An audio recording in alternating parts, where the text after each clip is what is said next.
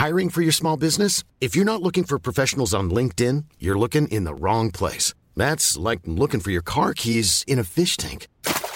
LinkedIn helps you hire professionals you can't find anywhere else, even those who aren't actively searching for a new job but might be open to the perfect role. In a given month, over 70% of LinkedIn users don't even visit other leading job sites. So start looking in the right place. With LinkedIn, you can hire professionals like a professional. Post your free job on linkedin.com slash people today. The following program is presented by the Nerdy Show Podcast Network. Geeky programming for all nerds across the multiverse. All Nerdy Show programming is made possible by A Comic Shop, Orlando's number one comic shop and nerd destination, and with the generous support of listeners like you. For more Nerdy Show podcasts, community forums, and learn how you can support this and other Nerdy Show programming, visit nerdyshow.com. This is Dan Aykroyd, happy to be on Nerdy Show.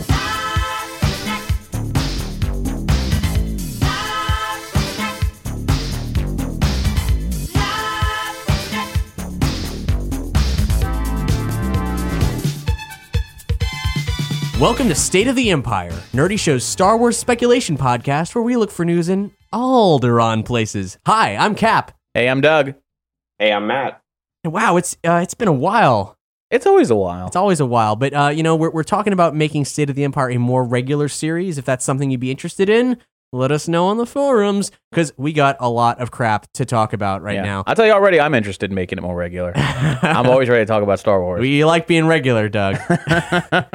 the uh, the big news for this episode is Star Wars Rebels. If you're listening to this episode on the day it comes out, this is also the day that Star Wars Rebels becomes a uh, regular weekly show on television. So uh, what we've seen so far is we've seen the TV film Spark of the Rebellion, Mhm. and uh, we, and then we got a preview, a free HD preview on iTunes. Maybe you saw it too, dear listeners, uh, of the first episode, Droids in Distress, and that comes out today, October thirteenth, and it's going to be on Mondays at this time. You know, throughout the season. Maybe there'll be a mid-season break, but this is it. And uh, what we're going to do is we're going to talk about Rebels. We're going to talk about our thoughts on Rebels, and um, then we're going to talk about episode seven news, Willow Watch, all the other stuff that uh, you want to hear about State of the Empire, including some very uh, sad yet intriguing comic news. Um, so, first up, what is Rebels? Well, um, Star Wars Rebels is the first uh, official TV film thing in new official Star Wars canon. It's an animated series from the guys who brought you Clone Wars, as well as Simon Kinberg and Greg Weisman, the guy who created Gargoyles and co created Young Justice. So it's a good stock. It's a show that we've been both apprehensive and also very excited for, intrigued to see where it would go, how much of a children's show it would be, what it would really contribute to the series, was it going to feel forced, etc., etc. So what we're going to give you here is a very uh, candid look at our reactions uh, uh, to the first, eff- effectively two episodes of the show, the film and the first episode. Um, so what I should tell you is that you don't be worried about spoilers. We're not really gonna be dropping what you'd call spoilers here. We're gonna be talking very candidly. Definitely, you're gonna want to check out those shows. They're available online. Of course, we'll link to where you can pick them up on this episode's page. Um, so uh, I, I got some strong feelings, and I I guess what I've, I'll start by saying is I really enjoyed it. I enjoyed the premiere, and I liked the the second episode even more. How about you guys? I, I I think they've nailed it. I the I mean I actually had tears in my eyes like for the for the second half of Spark of Rebellion because it's just I'm I really I don't even think it, it's that it's the Star Wars feel that they're I mean they are definitely nailing that but it's just good quality animated television. I mean it you know that that seems to come and go and I think right now like it, it, they're really you know firing on all cylinders, at least for the first, you know, 90 minutes of the show. All right, I'll be the grump. I mean, no, I liked it. I did. No, for real though, it was. I, I did like it. Um, I, uh, well, when I caught Spark of Rebellion, it the first real half of it didn't. It, it wasn't quite winning me over. Like I, it was. It was. It was serviceable. It was fine. But I wasn't like a fan. I wasn't like watching it on the edge of my seat. I, I felt like the tone was all right. I felt maybe uh, that I wasn't the target audience for it. Like I thought maybe I was just too old. If they were maybe aiming for a younger audience, it is on Disney XD after all. Um, but at by the end of the first uh, thing with Spark of Rebellion, I'm like, okay, this this could be going into some good places. It's you know you, you really shouldn't judge it by the first episode. I mean, even the first episode of Next Gen is kind of weird and not not really telling of how the whole series goes. Um, but I felt with the uh, second episode, the Droids in Distress, that was maybe because it was a shorter running time, because it was like episode sized, not like movie sized. It felt tighter. It really the story moved much faster. I don't know. It, it, there were there were less asides to the audience. Like, uh, is Ezra the main character? Yeah. Yeah, there was Yeah. less of him talking to himself, like as you would on a kid show. Like, boy, what a mess I've gotten myself into this time. Like, there really wasn't any of that. Um, and that really made me sort of wince when I was watching the first one. Like that, every character had a moment like that in the first episode, whereas in the second, it was just so much more straightforward, so much more straight faced, and uh, uh, I don't know. I really dug it. I was surprised that by the end of the second one, it, it, it won me over, and I will be definitely checking out uh, following episodes of this just to see where it goes. I, I do agree that the uh, Droids in Distress was a lot, um, a lot more efficient and better written. I mean, that was, that was the first Greg Weisman penned episode. Well, that might Um, explain it.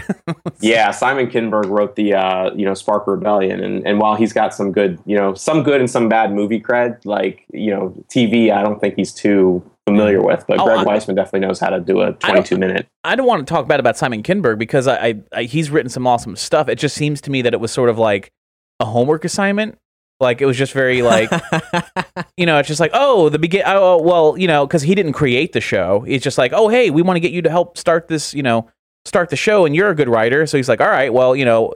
You're sort of painting him into a corner here of like what he's allowed to do. So it's just like, all right, well, then this happens, then this happens, and this happens, and then, then it's over. I also felt maybe I'm wrong, but I felt like the direction of the first episode, like like the, the director job, like the choosing the camera placement and stuff, it was more CG ish than in Droids in Distress. Like Droids in Distress felt a little bit more traditional. There was less camera movement that felt like that could only be done in the CG environment. You know, like it called less attention to itself. If that makes any sense. Interesting. I'm I'm being very critical, but I, I'm I'm a Star Wars nerd, and I'm I don't, I don't know what you expect from me. Like I don't know what you expect from State yeah, of the Empire. Yeah, I don't know what you expect from State of the Empire, but I, but uh, not that not that the first one was bad. It was just it felt too Clone Warsy to me. Like, and that was like something that turned me off about the first Clone Wars uh, series. It was just too CG ish and too. I don't know. It didn't feel grounded enough in reality, and the character design was kind of over over cartoony for my liking. Uh, but I heard you know that by, that by the end of the Clone Wars it got better. But whatever. Um, but watching Rebels again as it started, I'm like, I don't know, a little cartoony. Everyone's a little oversaturated. Every everyone's hair looks like Laffy Taffy. You know, it's kind of looks like an action figure ready for you to grab off the screen like a cartoon for kids. I, I was showing it to um to Brandon and Denica, two other nerdy show hosts, and uh, their first comment was, "No one has any butt. They all have flat butts." Yeah, yeah.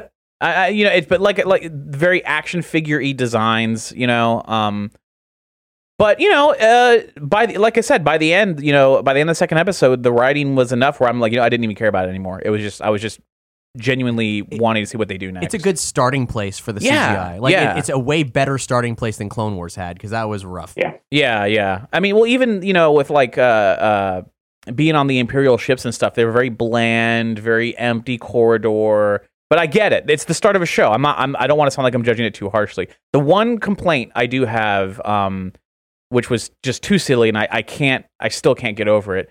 Is uh, Agent Kallus. Yeah. I'm like, come on, man, Agent Kallus, like.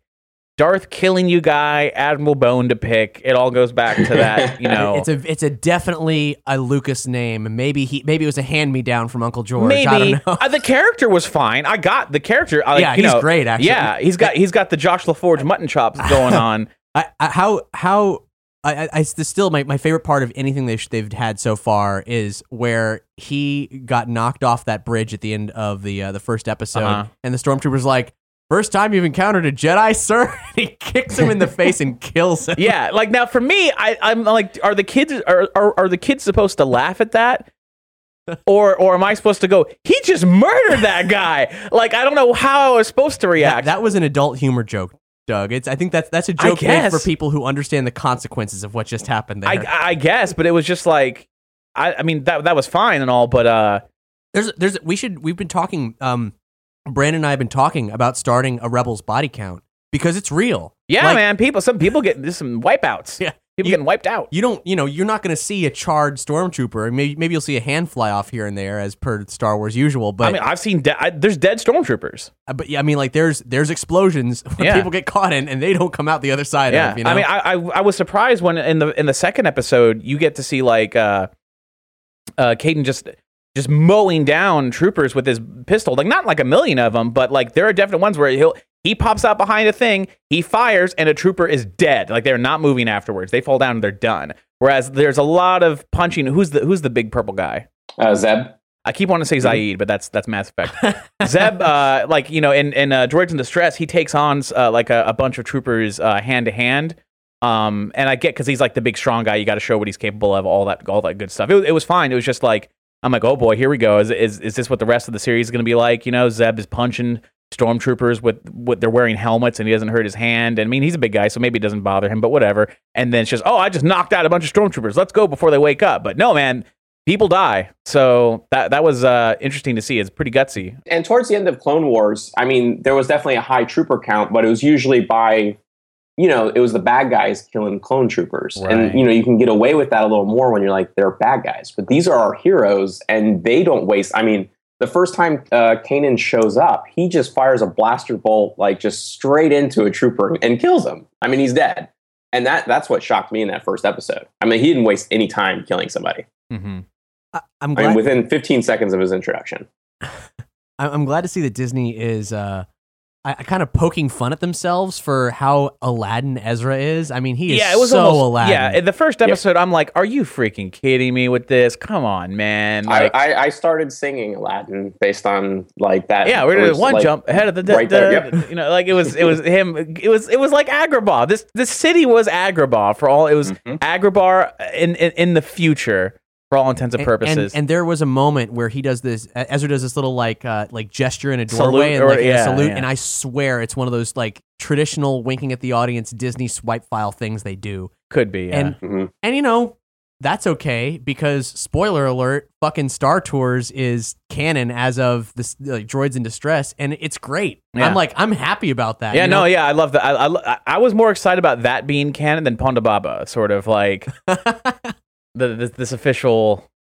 I mean, what? What's I don't understand. He was a senator, or is it Ponda Babar? Like, what did they? That, did that they- was that was not Ponda Baba. what did? What did he? She called him that though. No, she no no no. It- senator. She called him Senator. Um. she didn't call him Senator Ponda Baba. He was he had, he had an Aqualish name that was you know phonetically similar, but it was different. Oh, then it fooled me because I thought it was like the same name. It sounded. Uh, my ears tricked me. No, no, I thought I thought first I thought you were referencing Matt's uh, Ponda Baba conundrum. No, that's what I was. I was trying to do a double header there with the two thing, but but like I thought quite literally it was that guy, and I thought, so wait a minute, does he fall like on hard times in the next five years and like turn to a life of crime or some shit, like wanted on twelve systems by the Empire? Because like he seemed, I don't know, but like clearly it's the same species. They all look the same to me. Is what I'm trying to say. Yeah, it's a different. Wow, are, are, are you are you trying to say you're a xenophobe? I'm just saying. Or I've never. I'm just saying. I've, I met two in my time, and uh, they all look the same. They sound the same, and they have similar sounding names. So what do you want? And and uh, I think for both Doug and I, the introduction of 3PO and R2 in the second episode, at first you're like, oh my god, why is this like this can't possibly be Yeah, like how are you gonna how are you gonna explain this away? Like, why are they gonna stick around? Is this gonna be like, I don't know, are they gonna bump into Han at some point? You know, like what's what's the deal here? I mean, and, and maybe they will, but with C3, 3PO and R2, they nailed it. yeah, by the way, the, like I, like the whole episode, I'm like, man, there better be an explanation. They just Mhm. show up like this, and then. Well, what do you know?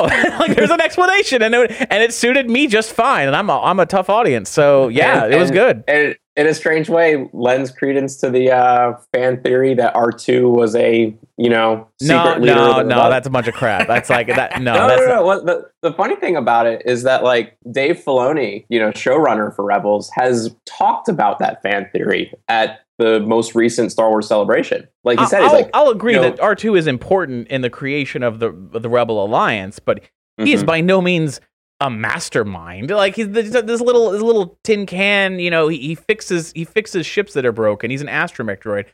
3PO is the one about human actually- communication. I mean, it, Lucas has talked about how he is the ultimate hero of the trilogy because he never has a dark thought. He is as pure good as the Emperor is pure evil, which is why his favorite shot from Never Revenge has the a Sith is dark he- thought.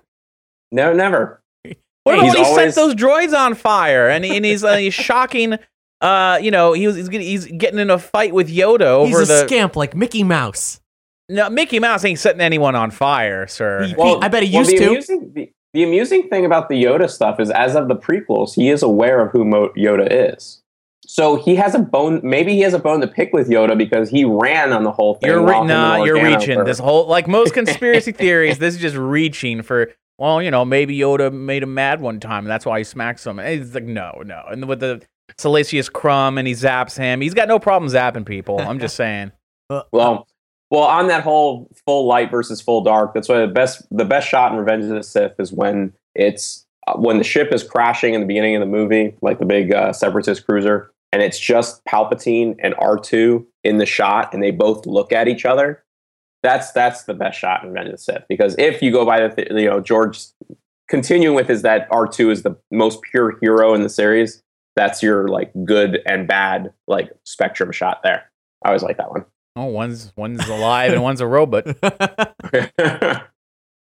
That's weird. Which is what, what is George considered trying to say? His his robotic Jedi are uh, with no feelings in the prequels are are completely good. Could could make sense that the the most evil uh, force wielder. I don't trust that droid because I can't sense it at all. Like you can't sense it on any level because it's not living. hmm But uh, back to Rebels, um, and not crazy conspiracy theories. Oh, jeez.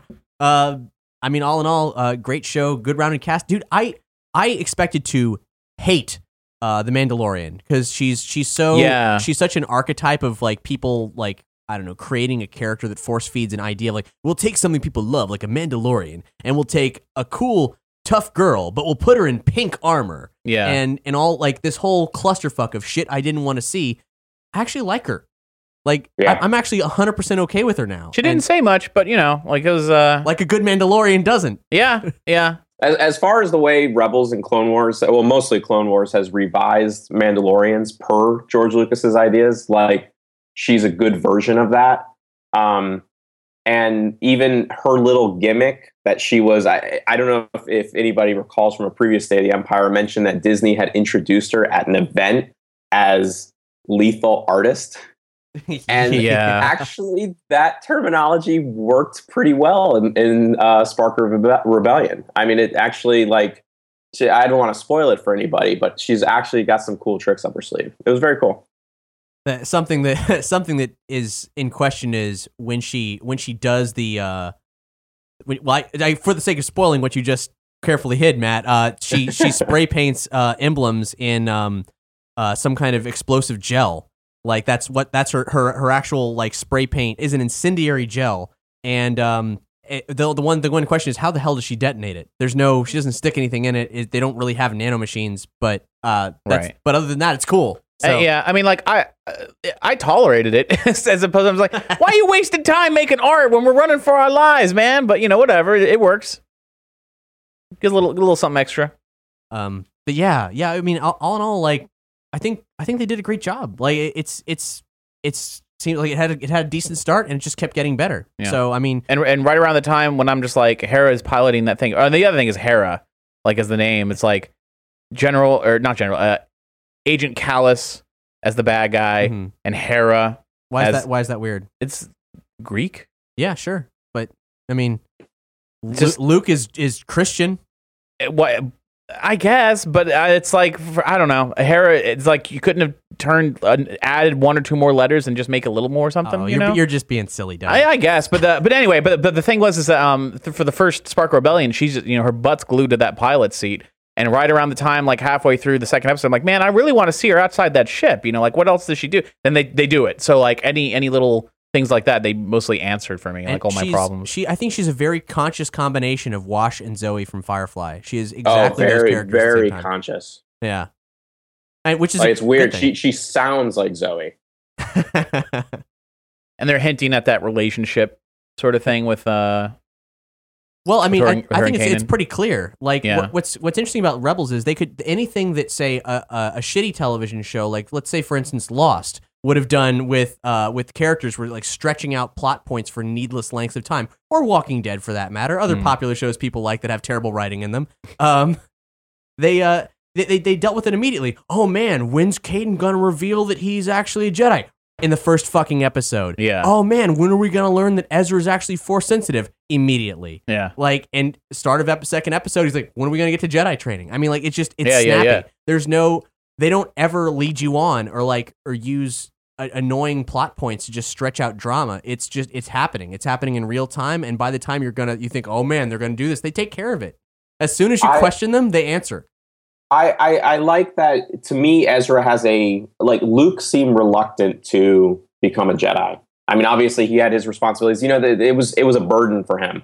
And Ezra was the has been the complete opposite so far. Like he wants to, and from from my experience of having read the the junior reader book that they released a couple months ago, uh, Ezra's Gamble, he does have some knowledge of his past that he's hiding, like involving his father specifically. So they didn't really get into it. It was really just a throwaway line in the book. So I'm eager to see what makes him, what about his past makes him so eager to be a Jedi, as opposed to Luke's past always making it seem like it was a burden to become a Jedi. That's interesting. That's really interesting. And you know, the uh, the um, Rebels books they've been releasing have served as previews for like like clues. Like um, Cap, uh, Captain Rex from Star Tours was in one of the Rebels books, and we were like, oh man, what are they doing? But none of us actually even even though we had every opportunity to consider it, none of us thought maybe it's actually going to be in the show. Right. Yeah. And it may not have been Captain Rex himself, but you know, same make we, model. we don't really know. Yeah. It could have been. Was it Paul Um, Reubens or and not? what- It and was what a- Paul what a Reubens. cool- it was. So wait, it actually was Paul Reubens. It Reubens' actually voice. was Paul Yes. Reubens. Oh, okay. And what a cool appearance. I mean, when he puts those Imperial hater blockers down, oh, that, yeah, what a, yeah. ugh. I'm sorry. It's That's just an- like, I don't want to hear any, Imperial any of your block. hating. A- and also the um another cool Easter egg hidden in the second episode was um the appearance of the Ralph McQuarrie era C3PO design in the back of the uh the shuttle. Oh, I didn't think about that. I just thought it was. Yeah, I wasn't paying much attention to that guy. That's cool. Yeah, yeah, it, it was it was great. I mean, uh, Rebels has a lot of potential. I'm very excited for this first season. The second season has already been announced, but at the same time, it was also announced that Greg Weisman would no longer be, um, I guess, working directly on the show. I'm sure he could, he maybe do like an episode here and there or something, but I guess he's not executive producer. Mm-hmm. uh, which is which is odd, but um, but kind of clearing things up a little bit. He is the uh, uh, as of April 2015, he's going to be writing a new comic book for Marvel, and it's going to be all about Kanan. It's called uh, Kanan the Last Padawan. So he's gonna be writing that. Yeah, I didn't know that he'd be writing that. That's really cool. yeah, and- and he's doing. And it's it's been labeled as an ongoing as opposed to like a you know it's not a six issue series. Supposedly he's going to be like continuing with it. So that that's real exciting. Wow. Yeah, I, I, it has. I mean, like, so clearly, if there's anything to be supposed that was negative about Weisman leaving Rebels, there's clearly like, you know, everything's cool, which is good. Uh, he's doing that with artist uh, Pepe Larraz, and um, when they asked him, um, Marvel.com did an interview with him, and they asked him uh, what kind of tone he was approaching, and he said it's slightly darker than the television series because it covers an extremely dark time. Uh, from my point of view, nothing has changed, uh, and the tone I'm always going for is that of episodes four and five. Hmm. Um, and then, then they asked, uh, "Will we see? Um, what will we see are Kanan's greatest needs in terms of training, and what is his relationship like with his master, Depa Billaba?" We- Weisman says, "We'll see Kanan train to be a Jedi, and then we'll see him train specifically not to be a Jedi anymore. Uh, his relationship with uh, Master Billaba is warm and wry." But I do, Matt, you're familiar with like you know all kinds of expanded universe stuff. But do you, does that guy ring any bells? Yeah, it's a it's a female Jedi that was like Oh, yeah. I don't know if she was in any of the. Uh, I know for sure she was in Phantom Menace. I'm trying to recall if she was ever like in a council scene or something from like the other two. But she's definitely like in the Phantom Menace as kind of a background Jedi. But I don't think there's much expanded universe material on that Jedi. I think I just remember action figures and and that kind of thing. But she's human.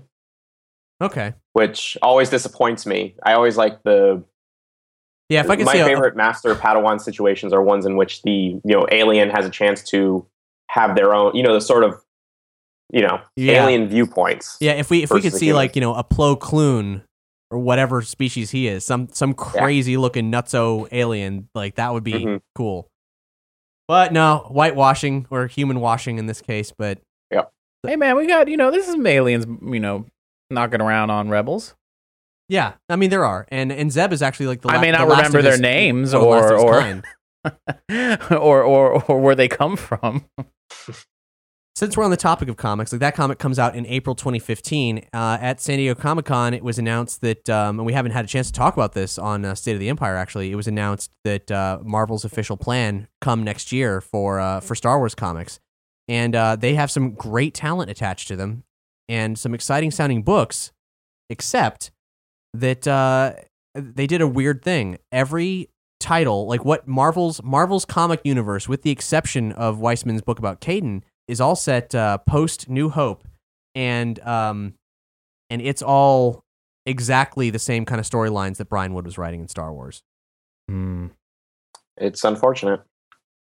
Yeah, it's uh, it, it, I don't know. I just I just don't get it. Um, why you know why would they would have a guy who they work with, Brian Wood, who writes X Men for them, and they wouldn't say, "Damn, dude, let's just we we have the rights to pull over anything you previously did and say you already established the groundwork for this." There's nothing in that book that they can't pre-approve. Like it's it's all pretty straight laced. Like there there isn't any continuity violations or anything that would be wrong.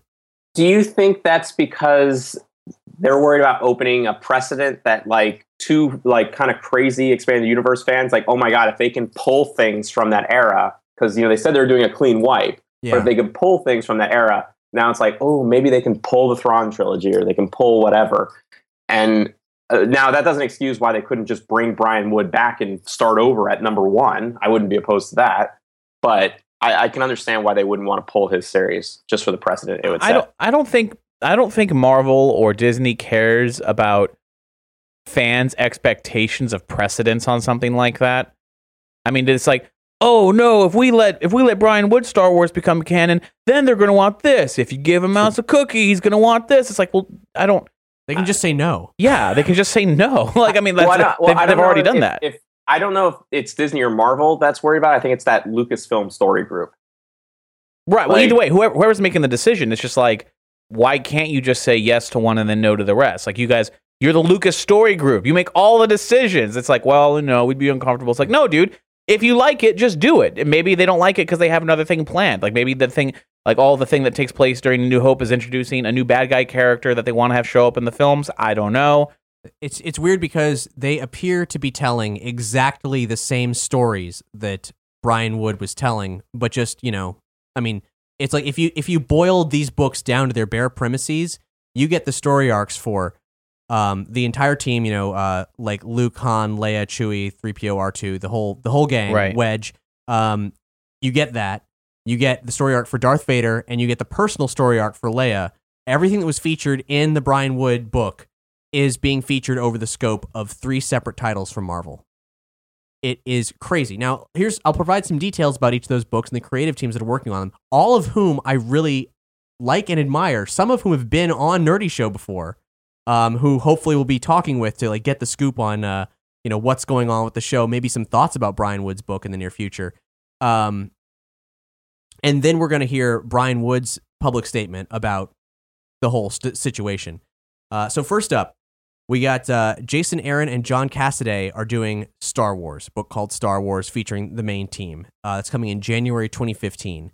Uh, Darth Vader Ongoing by Kieran Gillen and Salvador Larroca.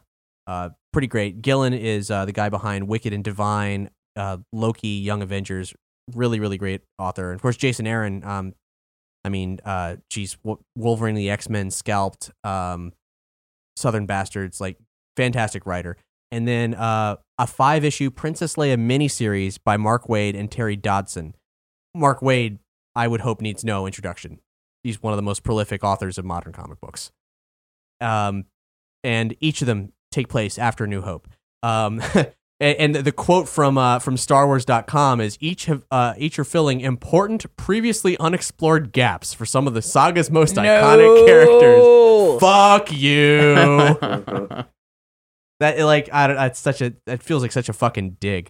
it, it, it's actually in a weird way. I mean, it's specifically answer like filling in gaps that Marvel was the first one to tackle back in like the early '80s. Like I don't understand. Like they're literally saying that. I mean, what's weird is they're re-releasing in like an like a an omnibus like those Marvel issues. Like they're actually releasing all the original Marvel comics in a collection. I'm I plan on buying that because you know any And we'll any link to chance where I you have can for, uh, pre-order.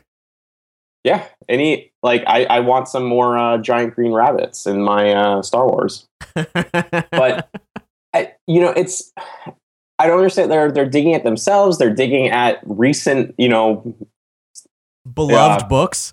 yeah. I don't I don't understand why they would address it like that. Very strange. So, um, Marvel.com did a big interview with all these guys, and I got some quotes um, so we can get, get some perspective on what each of them are bringing to the table. Uh, Jason Aaron, he says, uh, We wanted this to feel like the movies. We want to feel like we were hired to do, to do the direct sequel to the original film. So, in terms of look, feel, and tone, that's what we're shooting for. It's very much a team book, and we've got all the main players here. Uh, we get all the big moments in the first arc. That's our core cast going forward. Um, I do want to be able to use Obi Wan Kenobi. I've always liked him, um, so I hope to see him in some capacity. Um, and he then goes on to talk about Kieron Gillen's Darth Vader book. Um, the book Kieron is doing and my book will feel like two different sides of the same coin. You'll see from time to time where the books come together and where they go apart. Vader in my book plays a very specific role, and then in Kieron's book, you'll get to see kind of peek behind the curtain and see what it's like on the Empire side of things. Kieron says, You'll just think about the genuinely fundamental things that we never got to see with Darth Vader.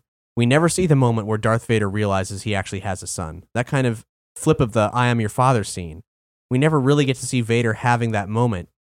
It's almost like Vader's been living a lie for 20 years. He just simply hasn't known something. The discovery of Luke and the discovery of everything else going on is such an important period of his life, maybe the most important period since his fall. It's very true, Mm-hmm. but we did see it in Brian Wood's book. Yeah. And there was a, a Dark Horse series very early on in their, you know, like ownership of the license in which like Vader actually like he managed to interrogate a rebel to get the name Skywalker and he got in such a enraged by it that he like ripped down the entire facility because he couldn't believe what he was hearing.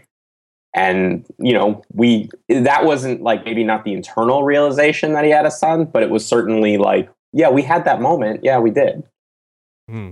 But you keep saying things like like they're making it seem like we've never they've never even addressed these things before as opposed to like now we're retelling them with a sort of like universal continuity Yeah, can we just like I don't know, like I'm I write press releases for Nerdy Show. I understand about spin and everything, but like come on, you're playing to a, a, a ravenous fan base of people who've been going at this thing for Yeah. like over 30 years. The, Yeah, they're, they're- they're they're- they're not libraries of knowledge.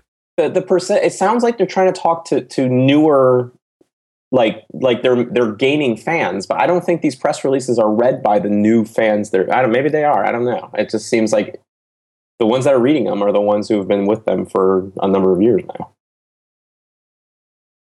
Uh, on the topic of the Princess Leia miniseries by Mark Waid, um, Waid says um, he's going to be dealing with uh, some, well, another thing that Brian Wood dealt with, which is, you know, after you destroy the Death Star, after you escape, well, Leia is coping with the fact that her entire family and everything she understood is gone. Um, that, that PTSD of having your planet annihilated, and which Brian Wood did very, very well. Masterfully. Yeah. Um, uh, and Mark is an incredible author, so I'm sure he'll do a great job as well. And with that, abil- with him having this mini series, he'll actually be able to explore it in a in a different way. Um, because Leia was, though there were some very Leia focused issues, she was sharing screen time effectively in, in Brian Wood's book. Um, so he says that uh, in this case, she has to actively choose: Will I be the princess of nothing and just sort of ride along in the Rebel Alliance and subsume myself to them, or is there a responsibility that comes with the title of princess, even though there are no subjects or royal house anymore? So she's uh, it, it, during the the miniseries, she's actually looking for other like dissidents of Alderaan, maybe dissidents is the right term. Alderaan, Ald- survivors. Alderaan survivors who were off world at the time. she's going to be tr- traveling low profile, undercover, getting these, I guess, maybe higher ups of the the government or something like that. And uh, at some point, the Empire will find out what she's doing, and we'll be very curious as to why. That's the three the three books coming out early next year, um, as well as the fourth book, which is Star Wars Rebels tie-in by Greg Weisman. So, on the topic of of all these announcements, just after this happened, Brian Wood posted to his Tumblr, and he said, um, "I've been asked about this a lot. If our Star Wars stories we did at Dark Horse count, or are they are they canon, and so on." Um, and then he posted a, an excerpt from an interview with a, a Marvel editor, Jordan D. White, at uh, Comics Alliance. The Comics Alliance said, between the original Marvel run, books like Splinter the Mind's Eye, and the most recent adjectiveless Star Wars book at Dark Horse, this time period between A New Hope and Empire Strikes Back has been heavily excavated. Lucasfilm's canon cops have been pretty have pretty much wiped the slate clean when it comes to these previous looks at the time period. But how much does the now non-canon stuff feed into the types of stories you'll be telling? Did you lean on it? Did you avoid it, avoid it entirely? And uh, the editor replies, "We're no strangers to parallel continuities here at Marvel, given our core universe." right? Very diplomatic. Um, the ultimate universe, the cinematic universe. That said, as you pointed out, we're joining with Lucasfilm at an exciting time. Unlike the previous extended universe, he says extended, not expanded. I don't know what that means. Um, the if anything, the promise uh, going forward is that any Star Wars stories we put out are part of the core canon, right along with the films and television series. To that end, we've been working closely with the Lucasfilm Story Group to make sure everything we do is in lockstep with their larger plans. So, very diplomatic response.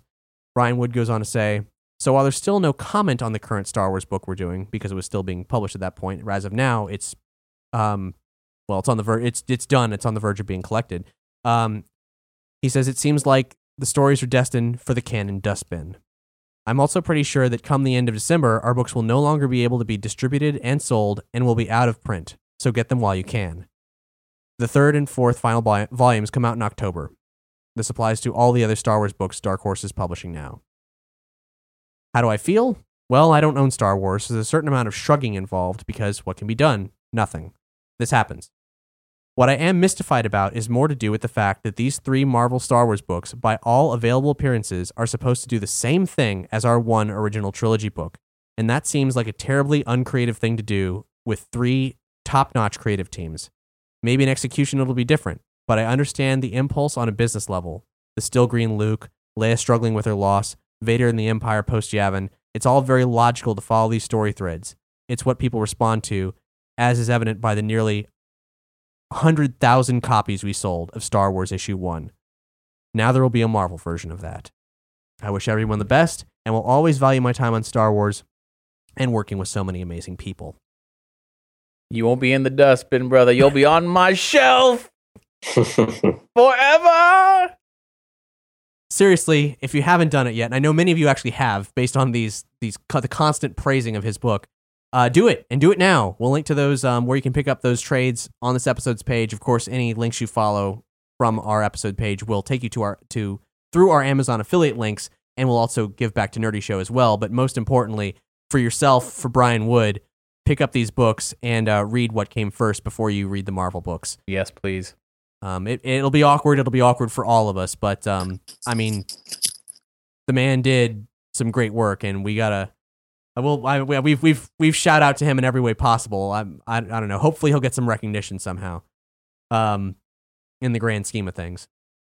Anyhow, uh, it's high time we cut to a track to divide this up, and after this, we're going to be talking about um, well, Star Wars Episode Seven news and uh, some of our our, our recently uh, launched Ghostbusters role playing hub. Uh, just as a, a little added bonus, since uh, two film things certainly must share some of an audience. But Yeah, why it- not? It's actually been a while since we released a fresh episode. We've been doing things like the uh, the big Q and A events and so on, like the D and D Q and A and the Microsoda Palooza, our live streaming events. And uh, as a result, we haven't put out um, episodes that had an opportunity for us to like give shout outs to the fan base. So we actually have some uh, some generous contribution shout outs from uh, from September, and then we'll do the October ones later on in the next section of the show. Uh, so, uh, of course, Nerdy Show, the entire network is listener supported. You guys can go to nerdyshow.com slash support and, uh, and chip in. Anything you can offer is greatly appreciated. And if you do, we send you a ton of cool perks in your email, including, as of uh, the last couple months, a bunch of State of the Empire outtakes. Yeah. So if you want to enjoy that, All it takes is a dollar, and you get access to hundreds of hours of amazing outtakes and bonus content and so on. And you support the network. The entire network relies on your funds. We got to give a shout out to Pestilence, Matthew Cox, who gave a very giant sized donation. Robert Stoneback, who said, uh, Here's for more lightning dogs. It may not be a show yet, but it's already a better cartoon than Road Rovers. Nice. Jeffrey Lalone said, Sorry I haven't donated in a while, so here's a few bucks. I also just used your Amazon link to pre order Guardians of the Galaxy. Keep up the nerdiness. Awesome. Well done, my friend. Well done. Delphi wrote in and she said, "Great time listening to the live Q&A on Wednesday. Sorry for any incoherency on my end during my call-in. So excited I could barely think straight. You did just fine. Yeah. You were great. Don't apologize. It was awesome. And if you want to listen to the D&D Q&A, follow a link on this episode's page. Check it out. It's uh, our a Q&A based on our role-playing show Dungeons and Doritos. And uh, if everything goes according to plan, though we've already released it as a podcast, the video component to that should be available this week. So keep an eye out for that. Uh, Follow us on Facebook and Twitter if um, you don't just check nerdyshow.com every single day. And I mean, why wouldn't you? My homepage.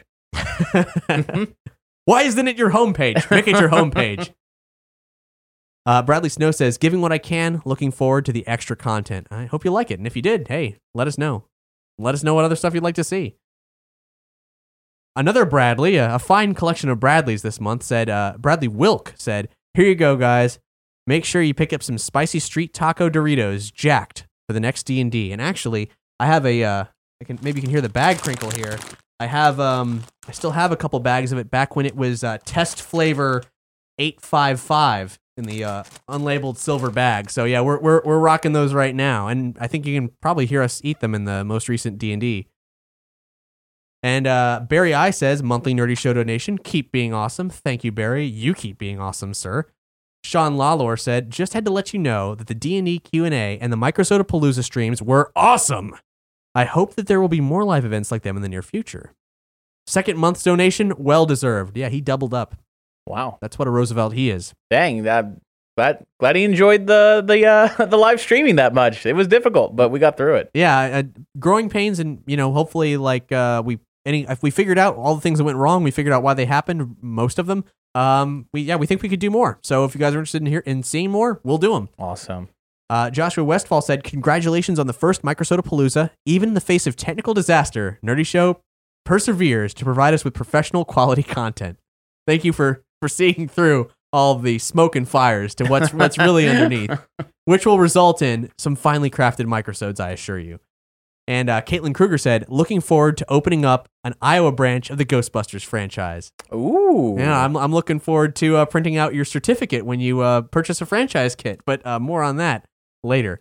Right now, we got a track, and it is something from. Well, let's let's see. Let's do this. Um, this is um a, a recent band on the nerd music scene. They're called Copy Red Leader. They put out a. Uh, they kind of like have a uh, kind of folky nerd folk kind of sound.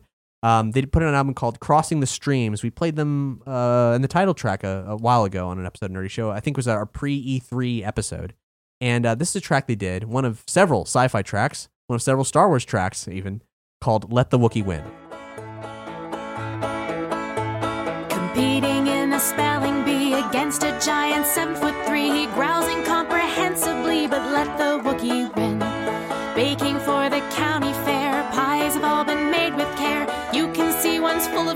but let the Wookiee win. Let the Wookiee win, let the Wookiee win. We know he'll tear our arms off, so we let the Wookiee win. Let the Wookiee win, let the Wookiee win.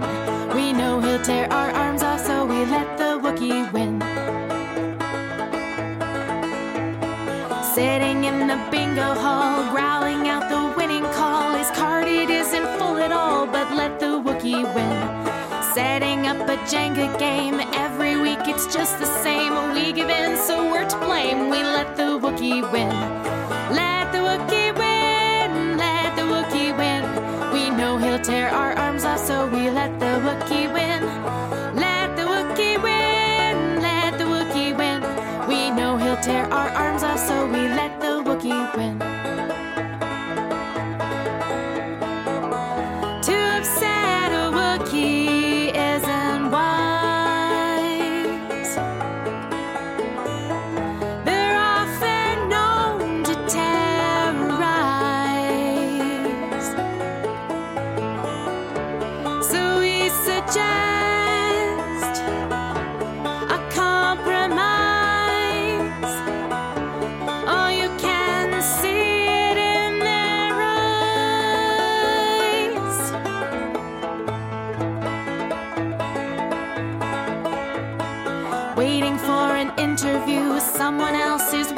And now he's staring right at you. Oh, let the Wookiee win. Going shopping last minute, kids in tow are in a snit. Guess who bought the last of it? Oh, let the Wookiee win. Let the Wookiee win. Let the Wookiee win. We know he'll tear our arms off, so we let the Wookiee win. Tear our arms off, so we let the Wookiee win. We know he'll tear our arms off, so we let the Wookiee win. Let the Wookiee win. Let the Wookiee win. Let the Wookiee win.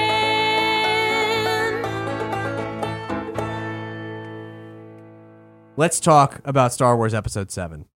There's been, since we last spoke, there's been a lot of uh, leaked pictures, leaked with air quotes, because I'm fairly certain they've all been released on purpose, aside Yeah. from the ones that have been obviously released on purpose by J.J. Abrams, but even the ones that were allegedly leaked, pretty sure they're, they weren't. What about like you mean like the aerial photos as well? Yeah, the aerial photos, uh, you know.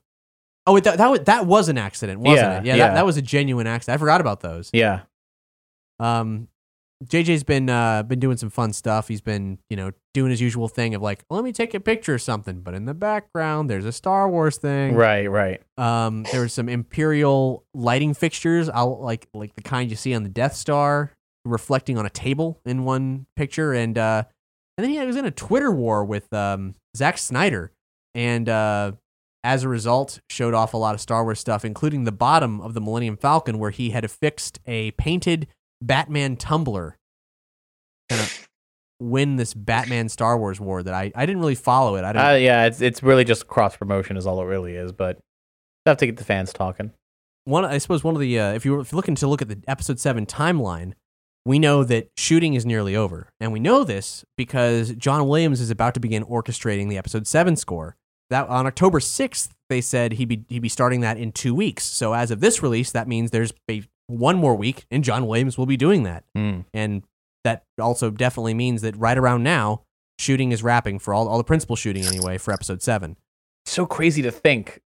Mark Hamill, Harrison Ford, Carrie Fisher, the whole gang have been in costume portraying those characters in situations that we don't know, we don't know any, any clue, and it's already done. I don't. It's like it's just so crazy to think of it in those terms to me. That is pretty crazy. If you told me that years ago, I wouldn't have believed you. Right, right. and just uh, the, and we- just know so little is what's they've they've done a very good job. Yeah. Yeah. I, Is that- yeah, I think I think comparatively to what was available for Phantom Menace at this time in the production timeline, I think they've done an amazing job.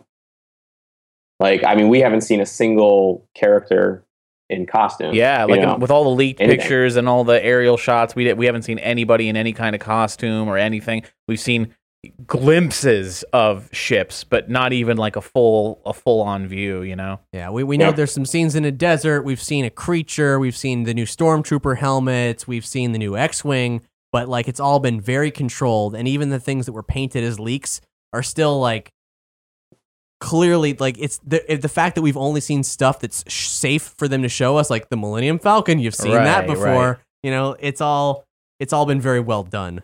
Mm-hmm. Um, good on them. and uh, so C3PO, Anthony Daniels, um, apparently he was actually asked by JJ, would you like to be in the film or do you want to do a voice? To which Anthony Daniels said, I want to be in the film. But uh, to make things easier for him, because being C3PO has never been a walk in the park, um, it's been a walk in a metal fucking suit through the desert. Yeah, it's been it's been a shuffle through the desert, is what it's been. Uh, they they built him a new suit, which is apparently um, very snazzy and and eliminates a lot of the problems of previous versions, even all, the way to the prequels. nice. Um, he has a funny quote. He says, uh, "During the prequels, the only time 3PO has been CG was when it was very dangerous to act in the scene in a suit, and it wasn't very good, in fact. Uh, and in fact, I'm going to say it was awful. One of the difficulties is with a character that you know and love so well is that as a member of the audience, you go, "Oh, that's not right. No, he doesn't move like that." With me in the suit, uh, he's always going to move the same way and have the same reactions, timing, and so on. With CG, you're working with some brilliant person on a keyboard who's trying to pretend to be me. The only time that's worked, without a doubt, is Disney Star Tours The Adventure Continues. Uh, there's an element of the pre show which is digital, and I cannot tell it's not me. It's brilliantly done. Yeah, I'll have to save the whole story for another time. But when I when I did get to meet Anthony Daniels for a short period of time, and he, uh, it was all uh, about the Star Tours ride. He really, genuinely couldn't say enough good things about the team uh, of Imagineers and all the people who worked on that ride. He really seemed to have a great time and said nothing but great things. Well, why don't let, let it all out? Here, this is the time we talking about Star Tours already. We talked about Anthony Daniels. All right, you asked for it. All right, uh, a good friend of mine uh, is also a, a coworker. Uh, he made this Star Wars fan film called um, uh, Star Wars Droids: The Jawa Adventure, and he had reached out to Anthony Daniels to try and provide the voice for 3PO because it's about 3PO and R2. Um, and uh, he didn't hear back from Anthony Daniels for you know like a, like a while.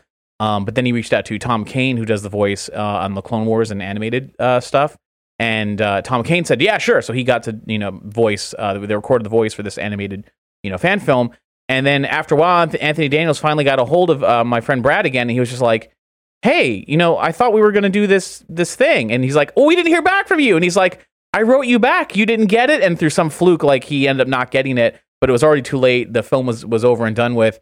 And Anthony Daniels felt so sorry uh, he uh, uh, flew out uh, to Florida and he invited uh, everyone involved out to uh, meet him at MGM Studios and ride Star Tours with him.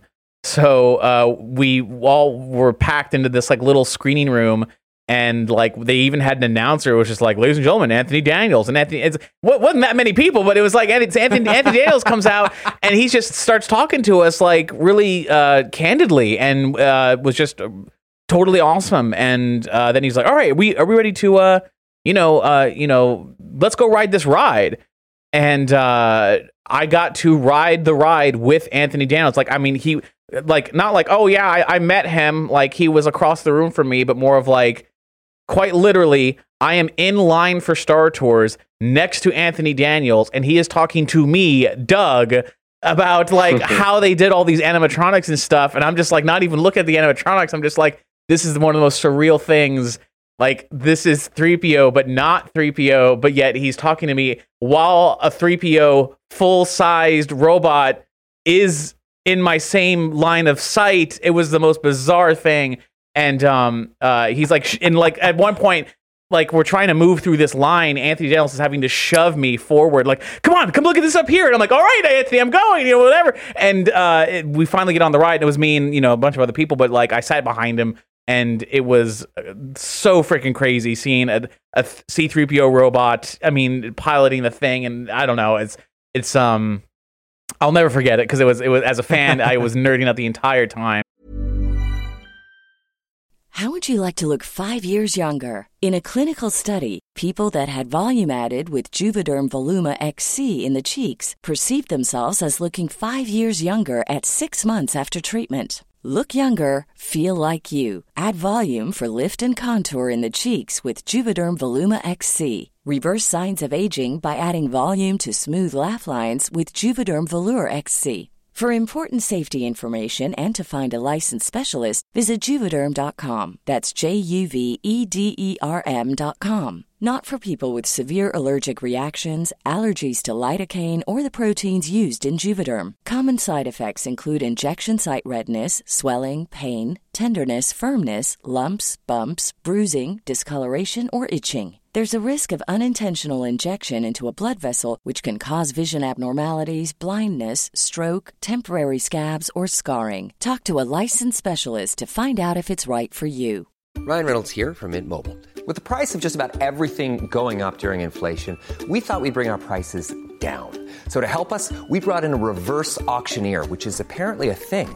Mint Mobile unlimited premium wireless. Ready to get 30, 30, bit to get 30, bit to get 20, 20, 20, bit to get 20, 20, bit to get 15, 15, 15, 15 just 15 bucks a month. So, Give it a try at mintmobile.com slash switch. $45 up front for 3 months plus taxes and fees. Promo rate for new customers for limited time. Unlimited more than 40 gigabytes per month slows. Full terms at mintmobile.com. Uh, it was amazing, and uh, so that's my story. I hope you're jealous because I had a hell of a time. Well, how about the other uh, elephant in the room, Doug? You were recently in a major motion picture that was distributed across the country Yeah. Uh, you were the Kill Bill kid in Yeah. Kevin Smith's film Tusk. Yes, this has nothing to do with Star Wars. No, but this is this is our kind of movie show. So let's get like Okay, while we're talking not? about your brushes with fame, let's start. Let's All keep going. yeah. So after I met Anthony Daniels, and he was like, "Hey, kid, you're wrote." No, no, no, did not, did not, did not have it that way. Um, uh, yeah, I, I was in. I, I, got to play the Kill Bill kid in Tusk, and you're, I'm, you're I'm the in inciting incident of the film. Yes, I am. Uh, I am the reason why Justin Long decides to go to Canada. So I play a Canadian. So I acted my ass off to try and give that essence of uh, of of the Great White North coming through coming through me. So um, I, don't, I don't know if it's still in theaters, but uh, I, I actually haven't got a chance to see it yet. But uh, I, I hope to. It sounds like it's it's very div- a very divisive. It Film. is a very divisive film. Uh, had the, from the people who I've spoken with, um, half of them like it, and half of them say you were good, Doug, but the movie was, and I, I liked it. I mean, I went to. I mean, I, I, aside from me being in it, which doesn't doesn't mean anything, but uh, I liked it. it. It's just it's very different. If if you're not into scary movies, if you're not into horror films, if you're not into weird films, uh, you might want to wait till DVD. But um, if it's if if the concept seems up your alley, then it's worth checking out. back in the Star Wars universe. Yes, please.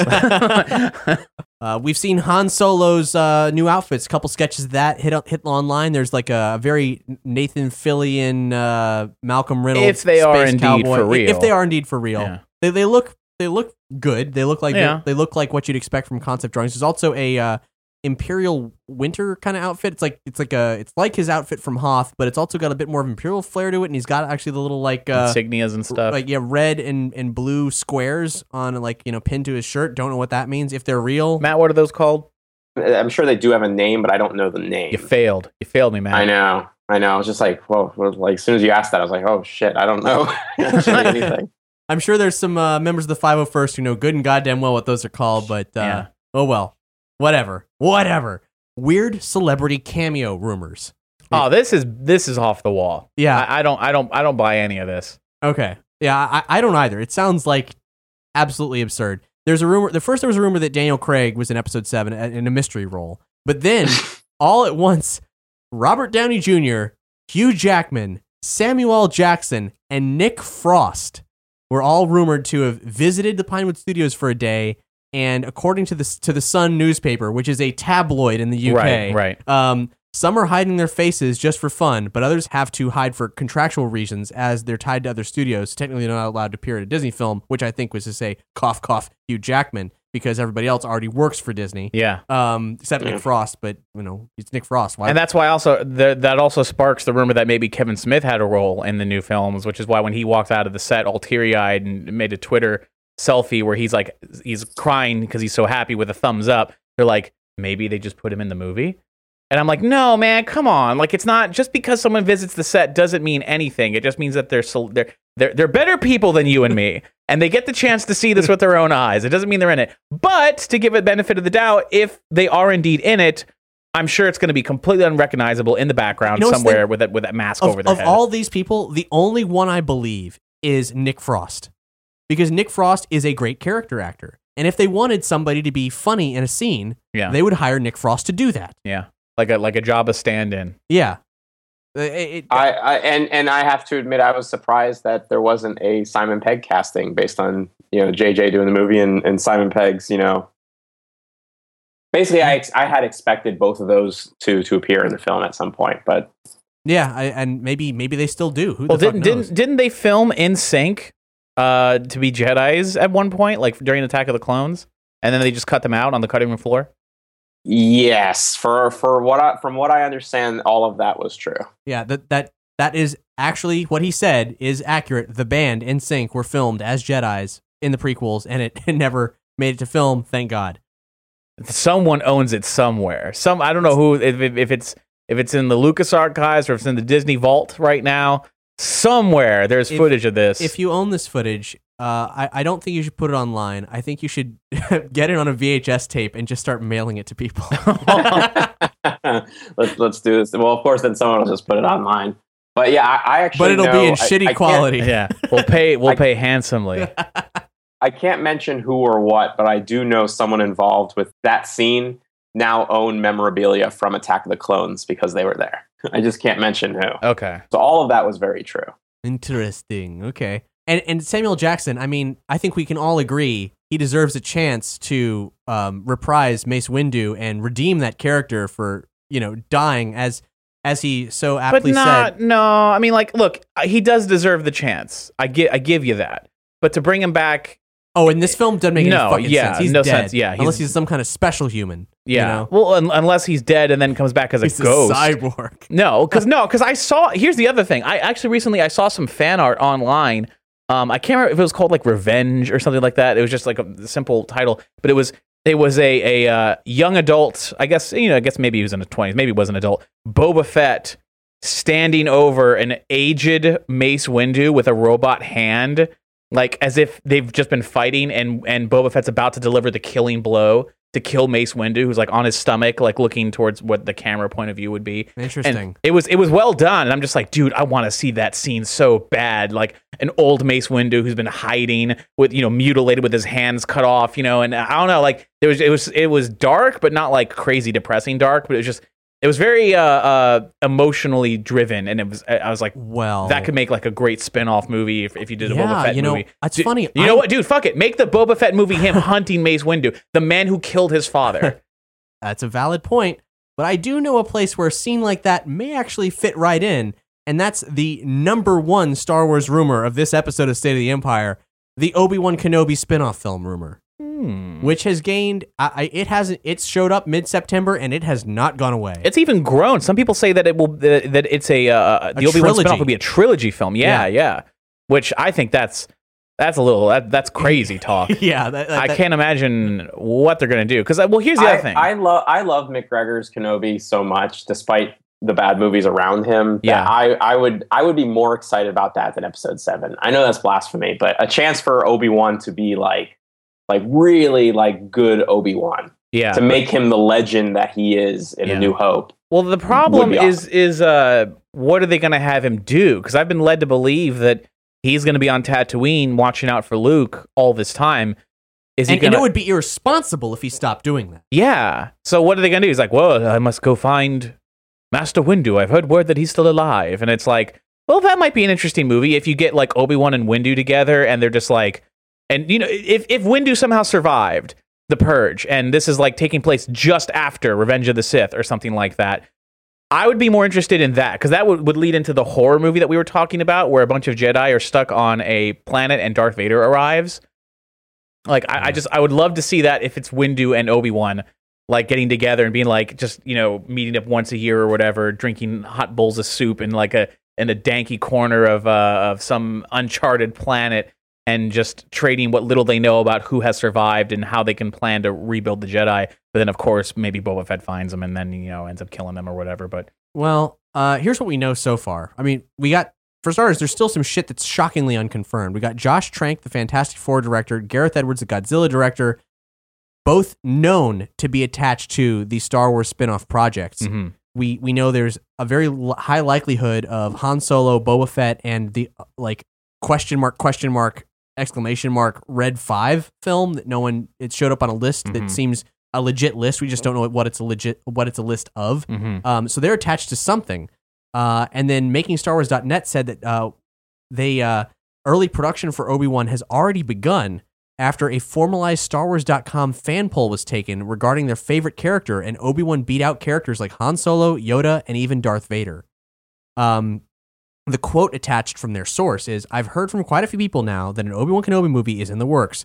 From the spin off movies, they were initially going to stay away from the Jedi or Sith characters, but I'm hearing now that because of the popularity of Obi Wan, uh, that an art team is now working with a writer on concepts for an Obi Wan movie. And then th- this month, the, the trilogy news happened, and uh, Cinelinx had unnamed sources that said that um, that Disney and Lucasfilm are now considering a trilogy to be set between Revenge of the Sith and A New Hope, and the three films would have some connective tissue, but they would operate independently of one another. So you could go, you Hmm. could see, you know, see one Obi Wan movie. You don't need to see the other Obi Wan movie. You just might have more background on a character. or like one's Obi Wan, one's Boba Fett, one's you know whatever. well, no, that, that's the So- spin off pattern. this is specifically for Obi Wan. Oh, I got you. I got you. So what you're telling me is the Obi Wan trilogy is going to be a James Bond like series in which secret leader of the rebellion R2D2 brings Obi Wan missions.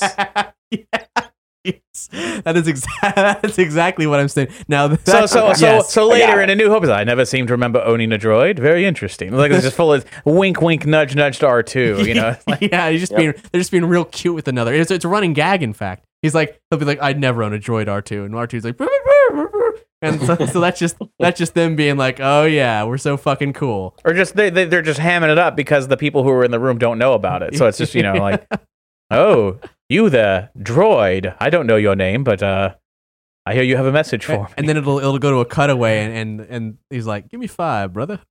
and R two whips out his little hand. um, so one film would take place entirely on Tatooine, while the other two would have Obi Wan trekking across the galaxy. We can assume that that would be trekking across the galaxy as a result of whatever happened on Tatooine that was so important that he would leave Luke just to take care of it. Mhm. When I could believe that something could come up if he could find a babysitter, but I don't know. Ahsoka. Uh, oh man. it said while the Jedi Master would likely encounter many familiar faces from the Clone Wars, the sources specifically mentioned appearances by Darth Maul and Qui Gon Jinn, most of course as a ghost, as is reported. You know that that was filmed anyway. Um, here's one of my favorite parts though. Superhero hype. They they approached Joel Edgerton, who played Uncle Owen in the prequels, and asked him if he'd heard anything. they won the award for All right. truly looking in Alderaan Alderaan, yeah, places. yeah, yeah. Because I, he's in, in defense of that, he's become somewhat of a well-respected actor since then, and it's just another case of like George didn't realize what he had. and I, I, mean, he believed him as Uncle Owen. like I think it was he was supposed to be really good in oh god, uh, Warrior, and um, now he's he's in that new Ridley Scott film. He's like playing opposite Christian Bale, you know, as like the the, the pharaoh in Egypt, and so like Oh. now that he's kind of a big award nominated actor, they're like, oh, Disney might be like, why don't we try to get him to lead a film? I dude, I could no, I could, dude. There, there, there might be potential for a scene where Obi Wan like needs to leave and uh, find Ahsoka or do something or find Mace Windu or something like that, and then he like waits for Owen Lars to go into you know into Mos Eisley to pick up some power converters. And he just approaches him from behind. He's like, "You said you'd never talk to me, Obi Wan. What are you doing here? You said you're going to stay away from Luke." He's like, "I just came to tell you that I'm leaving for a short time, and I don't know if I'll be making it back. And he's like, "You said you'd protect him. You know? You you you joined Luke." And like there could be a cool little drama scene right there. Well, Edgerton really got into it. He said, "Well, first off, I've you know I've I, I this is the first I'm hearing of this, This superhero hype that I've never no one's presented this to me before." But he, he went on to say uh, he'd be interested to see why Owen hates Obi Wan so much by the time of the original trilogy. yeah, maybe Luke almost gets hurt or something. Uh, and then he said, I, I, I assume fancifully, that uh, Edgerton's brother was McGregor's stunt double, and how he hopes a return for Owen could mean he gets some action scenes this time around. Dude, Uh, dude, what if uh if they bring back Darth Maul with like robot legs, and uh because they did it on the Clone Wars, right? yeah, So what that's if confirmed. That's that's the real deal. That's so, canon. So did Yes, Darth? that's So did Darth yeah. Maul die in the Clone Wars? Um, not there's a So we need to read I Son of actually Dathomir from Dark Horse. Yeah, there's a son- yeah Sons of Dathomir uh, to kind of wrap up his Clone Wars storyline, but I don't know because I haven't read it yet if it killed him off. but that is actually that's the only thing Darth, Dark Horse has put out, which is 100% canonical approved Star Wars. So w- w- I've always joked, it's like, dude, you mean to tell me in all this time, no one ever thought to look back on Anakin Skywalker's home planet and just check up on things? You know, like I mean, the Empire owns that planet, don't they? Like they are, you know, they do care a little bit about it. All this time, nothing ever happens. Obi Wan sat there quietly, no one ever thought of it. But what if that didn't happen that way? What if it actually was like a a huge, big fucking deal. And Darth Maul is the one who's like out there searching or whatever, or maybe he's trying to get back in good graces with the Palpatine or whatever. He finds out Luke is alive and it's the son of Skywalker. He's like, "Ugh, I'm gonna report this, and he's like about ready to leave. Obi Wan has to stop him, or he tries to kill Luke or whatever. And there's a big fight. You could do. I'm starting to see potential here. Is what I'm saying. That, like that that was a that's actually like almost exact a uh, EU like comic story that they did in a Star Wars Tales comic. Basically, Darth Maul shows up. It was actually the first appearance of Darth Maul as being alive, and he showed up with like you know robotic legs on the moisture farm to kill Luke, and then Obi Wan came out and killed him for good. So that's the thing that that didn't happen but could happen, and now the robot Yes. legs are canon after that comic happened. Yep. So we who the fuck knows? So I'm I'm free to write it if anyone uh you know. It sounds like they already have people on Yeah, on yeah, the case. I mean, they specifically mentioned Darth Maul. Yeah, and they also mentioned a writer working with people who do the Yeah. art and stuff like that. A- but, you anyway, know. uh, here's Joel Edgerton's quote. He says, "A- "Actually, uh, I could be a good uh, as long as as long as I get to some action shit. You know, I don't want to just be a nerdy moisture farmer." Looking at Owen in episode four, it looked like he'd been through some shit too. I like to think that he was employed in the battlefield in the air. Okay, we're going to talk about this. This is a necessary addition to my film canon. It gives me another chance to do something more than just rub my hands on a rag and shake Anakin's hand. Oh, So he's into it. He's Yeah. there. I mean, I'm curious what he has. Yeah, because he he had they went out on search parties to find uh, Anakin's mom. I think I Fought think off the Tuscan Raiders. I, I so while while superhero hype gets an award for looking in Alderaan places, like they in the end they win. Like that was Mm-hmm. Yeah. that's great. That's good. Yeah. like Yeah. They, that was some good intuition, guys. Uh, as for that, and that that's that's it for film film news. As far as forthcoming films, we did get a glimmer of hope, maybe even confirmed hope, that the Star Wars trilogy, as we remember it, the pre special edition trilogy, will be coming to Blu-ray prior to Episode Seven. Didn't take a genius to figure that out, but I did tell you so. Mm-hmm. and uh, then one last tidbit is that uh, by surprise, surprising approximately everyone, there was the announcement of a Star Wars arcade game at New York Comic Con. Uh, Bandai Namco released the Star Wars Battle Pod, and it is a luxury arcade cabinet. Now, first of all, this is the first I've heard of any of this. Bandai Namco, like the two people who were only associated with making Star Wars games that we knew of, were EA as a publisher, and then Disney could make web based games and, and mobile games and so on. So uh, clearly, there was an arcade license also extended that no one talked about, knew about, or anything. And Bandai Namco picked it up because I didn't hear EA's name mentioned once during this whole thing. So BattlePod, my God, there's some video you can watch. Uh, I don't think it'll do the experience justice because this is actually designed to be an experience thing. You're feeding this thing two dollars for four minutes of gameplay. Yeah, but it's almost like a ride because it blows like wind in your face Yeah. and stuff as you're moving. It, it, it's this thing that they've experimented with before. It's a 180 degree domed screen that uses a flight stick and throttle and uses low frequency vibrations, fans, and surround sound to mimic impacts, explosions, acceleration, and speed.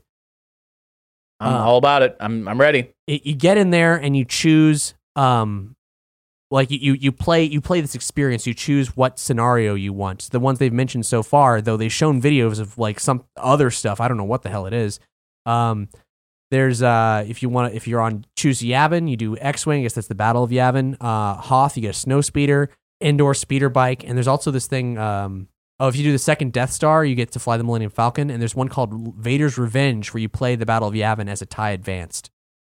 And it's on rails and you can't die but it's loose rails so you do have some control within the periphery of like where you're accelerating towards and the game is based on score. So it's all about getting that high score. Here's the thing. If you dear listener are in new york we want to hear about your experience because you can go out like new york city You can play it now. you can play it now. Yeah. It, uh, it hits arcades in January, and hopefully the Dave and Buster's, or maybe like uh, in Orlando, um, or maybe um, The Geek Easy, perhaps. not not the geekies. I don't think they can afford this this unit, but uh, you know maybe downtown Disney somewhere. Maybe Oh, of uh, course, downtown Disney, Maybe yeah. maybe Disney Quest. Uh, Of course, um, yeah. But uh, New York City right now until November second, Midtown Dave and Buster's. Go there. Let us know what you find. Uh, you lucky bastards. Because I'm gonna come there with a whole stack of bills, and Of I'm just gonna quarters. feed it in, and anybody waiting is gonna have to get the fuck out. Because I'm gonna be turning right around until I've played every fucking scenario in that thing. Anyway, it's time for Willow Watch.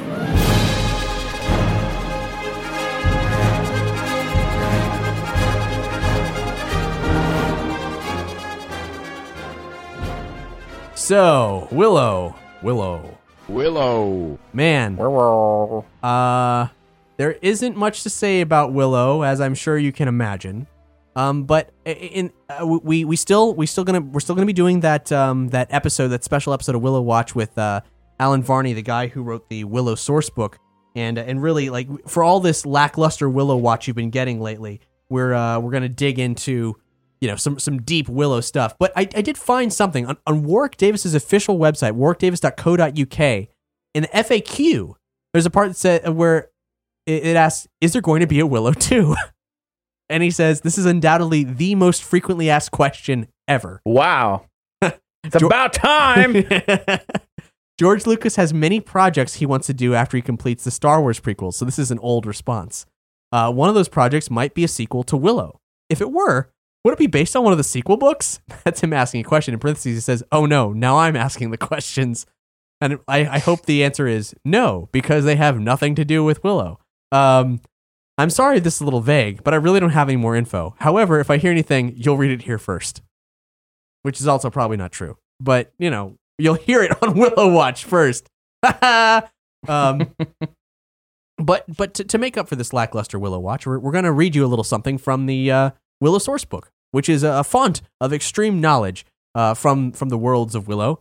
Doug's going to regale us with one of the many tales of young Sorsha. Yeah, this this book goes, dude. This book seriously goes into a lot of in-depth background for all of them. If I were to read you all of Sorsha's stuff, it would take like maybe half an hour. Um, but instead, what I'm just going to read is, is just the beginning. This this is just the beginning of uh, Sorsha's uh, section here, and uh, it's it's just so it starts with Sorsha, and then it falls into her first lesson. So here we go. Yeah, they they have they're trying to divide it up as sort of like little like little parables. Yeah, yeah, like little uh, dioramas of you know whatever. Anyway, Sorsha's earliest memory is of happiness. The circumstances are vague. She remembers only a bearded face bearing an expression of sadness, the warmth of a lap. She believes the memory is of her father, but if so, it is her only memory of him. When Bavmorda abandoned Tir Asleen and imprisoned its, its inhabitants in crystal and in time, she brought her child with her to Nockmaar Castle. Sorsha's memory of happiness is important to her. There have been few enough such moments in her life. And here is her first lesson. On the day Sorsha turned five, Bavmorda gave her a test. The queen sat her child on the floor between a jeweled ceremonial dagger and an orb of pure crystal. Choose, said Bavmorda. The child looked at both, stood up unsteadily, and wobbled over to pick up the dagger. Wrong, wrong, wrong, shouted Bavmorda, snatching away the weapon. Glitter and gold are for magpies. For the true magician, purity and power. With a word, she called her crystal globe out to, into her outstretched hand. The sphere glowed brightly. Bavmorda told her with told her frightened daughter, "You must do better to follow my path." He fastened both dagger and crystal over Sorsha's bed. Let this be a memento of your first lesson," said the mother. Knowing the queen's temper, no servant dared befriend the girl. Everywhere in Nockmaar, Sorsha was treated like a princess, nowhere like a friend. In the giant castle, she had just one companion, a mangy kitchen tomcat with one lopping ear, a cat therefore known as Lop. Sorsha hoarded scraps from her meager dinners, fed them to Lop by hand, and even crept from her bed at night to visit Lop in the scullery. She guarded her secret from Bavmorda with a fearful zeal of any child hiding something from their parents. Meanwhile, her tests in magic continued purifications, chants, meditation, endless exercises, all with the same disappointing results. You are to be my aid, my successor, the heiress to my power, Sorsha, Bavmorda often said. You must do better. But Sorsha never did better. Affinity for magic is a rare gift and not always inherited. The girl cried herself to sleep almost every night, and only Lop lent a kind, if drooping ear to her problems. I don't know how to I don't know how I'd get by without you, Lop, she told the cat. She had no idea that at that moment, Bavmorda stood over a rune encrusted uh, cistern deep beneath the castle. The queen saw Sorsha and heard every word she said. For her next test, Sorsha was led to a chamber that she had never seen before, one with hot stone floors and a copper dome with exposed blackwood beams. Steam filled the room, lit from below by hidden flames. I have prepared a wand for you, Bavmorda said pleasantly. Hold it so, clear your mind, and speak these words. The sorceress queen told Sorsha the incantation. Sorsha pointed the wand, spoke the words, and a blinding flash appeared at the wand's end. Smells of ooze and phosphorus filled the air. As with a flare of white sparks, a ball, light, ball lightning leaped from the wand tip, streaked forward to explode against the far wall. Sorsha gasped, but didn't drop the wand. Nothing to fear, said Bavmorda. Did you enjoy that? The girl caught her breath. Yes, she said, surprised. At Bavmorda's instruction, she threw two more barrages. With the first, she stared in fascination, and with the second, she giggled. Well done, said her mother. You sharpen, uh, you sharpen your sense of greater forces. Now shut your eyes and try to feel every motion of the air of this chamber. Extend your awareness. See this, see this room in your mind from every angle, as a magician does. Sorsha stood quietly, eyes shut. Then she said, There's something else here, crawling along the dome wall. Good. You will help with the pest control in the castle, my dear. I had servants capture a few rats from the pantry and loose them in here. Point the wand and speak the words. Sorsha could see nothing through the billowing steam, yet she felt something. With a word, she fired a ball of lightning. And in the steam, a rat squealed loudly. You found it, cried Bavmorda. There are more. Try to sense another. After long moments, Sorsha turned and fired again. Another rat squeal rose and broke off. She laughed, thinking this must be how magicians feel. Lives in their hands, going on until they speak a word. I can do anything I want, she thought.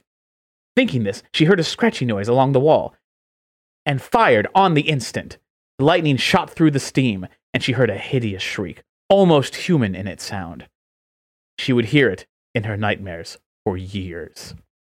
She ran to the sound. There on the floor lay the scorched remains of Lop the cat.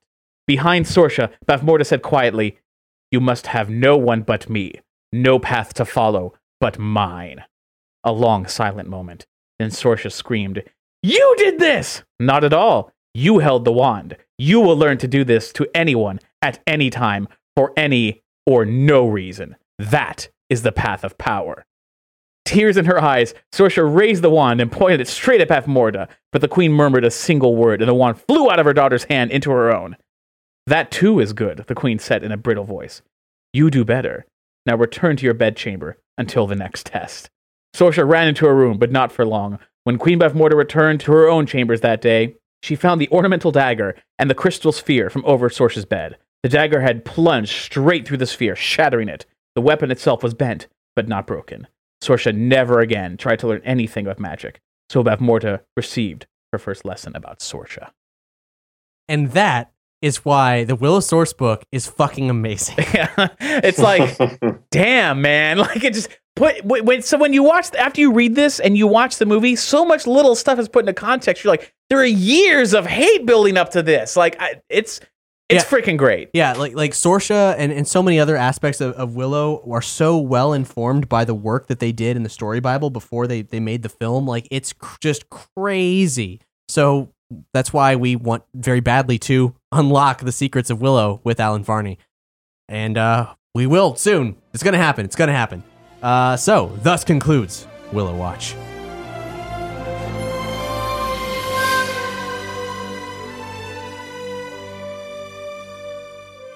All right. So, Ghostbusters. Yeah, I'm always ready to talk Ghostbusters, just like Star Wars. We've been doing a thing behind the scenes for quite some time. Some of you know about it good and goddamn well because you've been with us on the forums yeah, for the past for, year. for so long now. Um, as you may or may not be aware, Doug is the game master for the Ghostbusters role playing series we do on Nerdy Show Ghostbusters Resurrection. And during the course of creating that game, he, he took the original 1986 role playing system based on Ghostbusters and expanded it because it didn't have slime blowers. And it, yeah, it didn't have a lot of stuff. and, and then there's so much more that was added after the uh, vi- the video game, the official video game. that, Yeah, uh, yeah. that- that it- that there just needed to be more. If you wanted to tell a modern Ghostbusters story, then you need to ha- you know have that equipment on hand. Yeah, but there was nothing. like there's nothing out there for it. So uh, as a result, Doug created uh, new equipment cards, new rules, and um, a bunch of stuff that you know to to play the game. And fans wanted to check that stuff out, so we thought, well, okay, we should do that. But then to also to play the game, people need a ghost die, which is a, a die with a special facing on it, and also equipment cards. And uh, we decided to take it to the next level and produce physical items of both those things, in, in addition to releasing all the rules. So now the project is finally done. It's out there. If you go to gbrpg.com or nerdyshow.com slash gbrpg, you'll go to the Ghostbusters role-playing hub, where if you ever had any curiosity whatsoever about being like you know playing a Ghostbusters role playing game, what that might involve, how you could expand your previous game, or uh, or you know how maybe in better terms how you could become a Ghostbuster. Pretty much, yeah. Uh, this is the place to go. We've got it's all It's all laid out, hopefully in a in a simple way you can you can follow. Uh, if you go to the how to page, there's an introduction. Doug wrote all this stuff, and uh, and it's all laid out very clearly. Um, Or if you're just curious, you want to see what the heck this stuff even looks like, because you- Right. you know you don't. It is different from D and D. You know, with these uh, equipment cards and with the dice, it's uh, it can be uh, it can be a little interesting if you're into, into uh, tabletop games in general. It, it's a very streamlined system that's all about having fun. Very much so, yeah. and uh, we we love it. And the game's been out of print forever and ever and ever. The rule books have been online for years, so we wanted to kind of make a, a one stop hub for if anybody wanted to pick up the game. Here's what they could do, and here's how they could like expand it so that it, it carries on the legacy of what Aykroyd and Ramis have created as of the video game. Yeah. and and beyond that, even uh, Burnham and Schoening from the IDW book because they, they've also made very ma- major contributions to what is in many ways the last bastion of the Ghostbusters canon. Yeah, and uh, this is something we also want to keep expanding if there's interest for it, like uh, equipment that's not even invented yet, something that you may have seen in a one-off in one of the comics or anything like that. Uh, you know, just let us know, man. Give us some feedback. We we- we're, we're ready to expand this as We're far as ready you to guys believe want. you. Yeah, we're ready to believe you for sure. Uh, but yeah, there are, there are there are plans to do more. But I guess we'll start with what we do have. We created a deck of 50 cards. It's enough cards for five players to play. Um, you can download and print your own for free. for free, Mhm. um, or because this is a this is a project of nothing but fan love, and it took us hundreds and hundreds of hours to put together. No kidding. Yeah. Um, you if you want to get your hands on some physical stuff, you can throw some money our way, and we have both the starter kit, which is the pack of cards, and the uh, the ghost dies, or the franchise kit, which is the cards, the dies, enough slime green d6s to play a whole game, uh, a certificate with the name of your franchise on it. Each of them is uniquely numbered, and also printed personnel files, which is I, I've redesigned the player ID cards so that it kind of looks like a tax form, but it's Yeah. like really streamlined, really easy to use. And It, it's weird how when you make it look like a tax form that's really boring, it actually is really useful. it's actually very streamlined and make and, and is way easier on the eyes for that. Uh, it's I like to think that it though it's inspired by a tax form, it is much easier to read than a Oh, tax that is form. yes, that is very true. Yeah, yeah. Um, and and each of those forms are we, we those are available for you to print out yourself on the site as well. But we've printed them out on high quality cardstock so they can survive multiple erasings, uh, probably a lifetime of erasings. I'd like to think, Mhm. um, because I've tried it out, and it, unless you're really like rubbing like the the rawest of pinkest erasers, you're not going to make a dent on this thing. And even if you do, it's still going to take a while. And we've stamped each of them with a Ghostbusters stamp that we've made. So One of a kind. Yep. Yeah, each player card, each personnel file is Stamped certified by hand. yes, artisanal hands have Mhm. stamped. Yeah. So uh, and the cards themselves, the the equipment cards, as much a labor of love as as any single thing that happened, perhaps an equal labor of love to any other thing we did for this whole project. Um, illustrations by the amazing Matt Tasm, who does the uh, episode art for Ghostbusters Resurrection, and, uh, and then I, I designed all the cards uh, to include Doug's new notes and, and everything, and of course include the new equipment. And uh, all that's available on the site right now. We we quietly launched it on uh, like midnight Friday, and uh, there's already been a lot. And in fact, we Yeah. already put in an order for more dice because we might run out Yeah. soon. That's crazy. Like within 24 hours, we knew, oh, we better reorder some more because these are going real fast. Yeah. Uh, and it's just very, very exciting.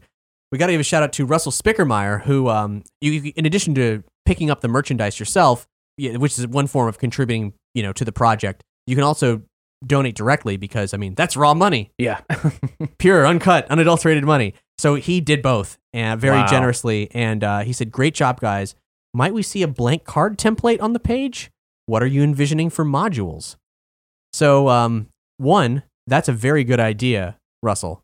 And uh, I think I think it's safe to say that you could that, that a, uh, a blank card could be in the picture. In Yes. the, in the in the very near future, most Yes. likely, yes. Uh, and as far as modules, we have a ton of things that we have in mind for ways to expand uh, the Ghostbusters role playing system. There's there's there's rules posted on the page for items that don't have cards yet. We want to make a special equipment deck. Mm-hmm. Um, we want to do something called the Ghost of the Month Club. Yes. Uh, and then there's and that that could involve modules or maybe not. But basically, Doug, you got a lot of ideas. There's there is a lot of stuff we can do that uh, just depending on uh, fan reactions.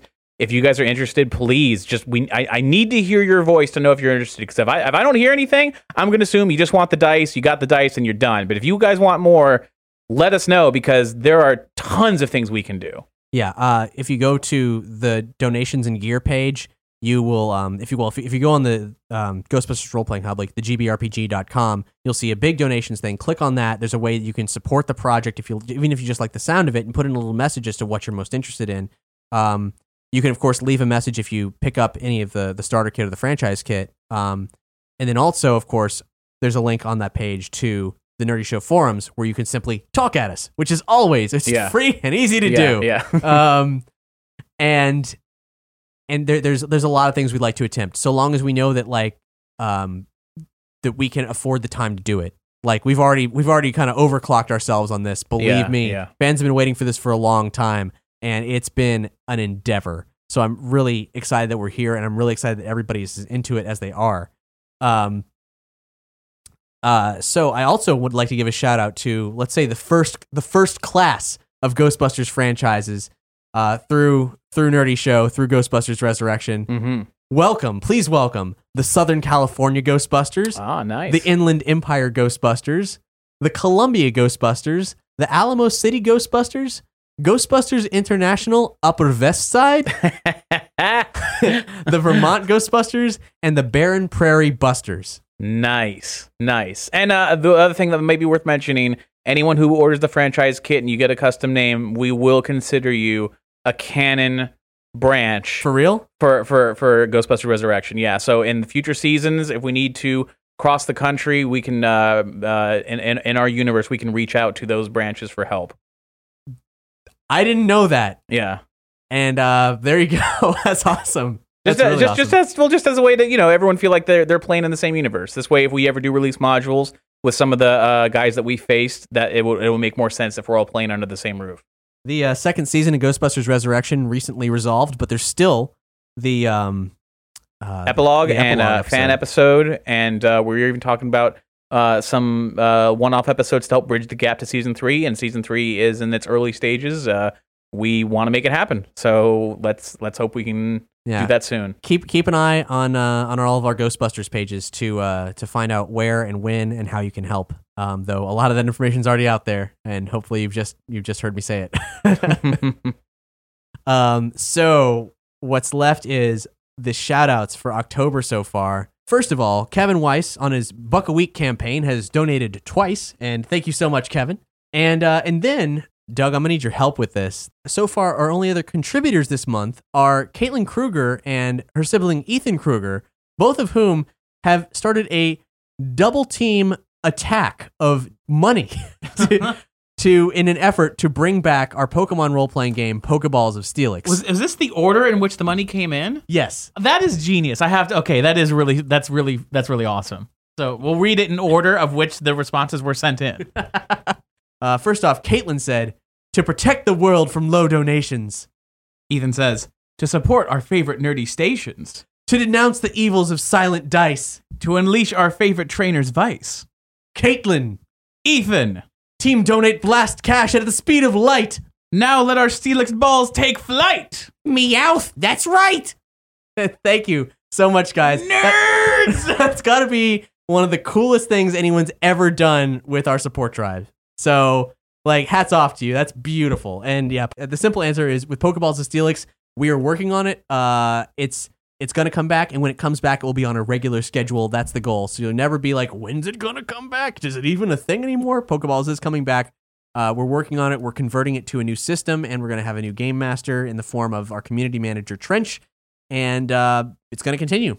So we're to sign off. Before we go, just want to remind you again if you want us to give a shout out to you on the show, if you want us to contribute to the network, be it Nerdy FM or uh, you know any of the other programming on here, if, it, if you if you like it, it takes money to run it. We have a certain amount we got to make a month uh, in order to fund all the costs. In fact, actually next month it's going to be going up. Yeah. Um, we uh, we've had we've increased the size of Nerdy FM, and uh, that and a couple other things have uh, basically necessitated the boost in it. So we got to make four hundred dollars a month. But it Um, will allow us to bring you more original content. We're never going to raise it just because, just for fun. That's No, not, that's no. not how this works. It's, it's all about it's all about more. So we gotta we gotta raise the rates and uh, make sure Nerdy Show doesn't go in the hole, and make sure we can continue to release content. Um, but we're developing the Nerdy Show Patreon, which uh, I I don't know. Hopefully, it's going to be out next month. So we'll have a, a we'll be able to have kind of a new support structure altogether. And Really clean, really easy. yeah, and and for those of you who do recurring donations, you'll be able to do recurring donations. Um, and uh, there's more ways that we can main. Well, if we can guarantee that Nerdy Show is, um, you know, in the green every single month, then we can continue on with bigger, better projects and uh, stream And more frequently. Yeah, Yeah. more Ghostbusters, more Lightning Dogs, more everything. And uh, it'll be structured, it'll be fun. So keep an eye on uh, the word about the Nerdy Show Patreon and when that's going to launch. Um, and I also want to say, of course, uh, like I mentioned earlier in the episode, any uh, Amazon purchases you make all also fund the store. If you do that through our support links, uh, nerdyshow.com slash Amazon, or you follow any of the links on this episode's page, they've all been keyed so that they will go through. You'll be entering Amazon through Nerdy Show, and anything you buy there, even if it's not what we've linked to, as long as it's through that session, you will uh, fund the show. Uh, I got to sh- give a shout out to Nathaniel Kraft, who recently did this, and also um, I, I was uh, assisted in, in discovering something, which is that if you have items in your cart that you've placed in your cart already, they will not key as going towards Nerdy Show.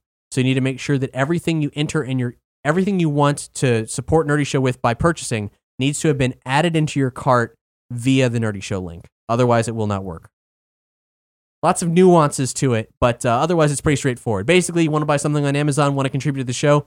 Instead of going to Amazon.com, go to nerdyshow.com slash Amazon and uh, follow the links and so on. Or you could probably even bookmark the Nerdy Show specific link. That's Maybe, probably yeah, a thing. Yeah. So, and for all of you who've been contributing, we've seen it come in. It's doing a great job of adding to more. Like it doesn't. It's not a lot because I mean, no partnered affiliate things are a lot. Right, right. But it's all about if you if all you guys purchase your stuff through Amazon, we're gonna have a lot more to play with, to structure, to do more projects and so on. Yeah. And uh, that's gonna be apparent because we're all about you know growing this thing out and doing more projects. The projects you guys love. We don't want Pokeballs to be on the shelf. Fuck that. No, we want Pokeballs now because you want Pokeballs now. We want Lightning Dogs now because you want Lightning Dogs now. Oh, more, I want lightning dogs now.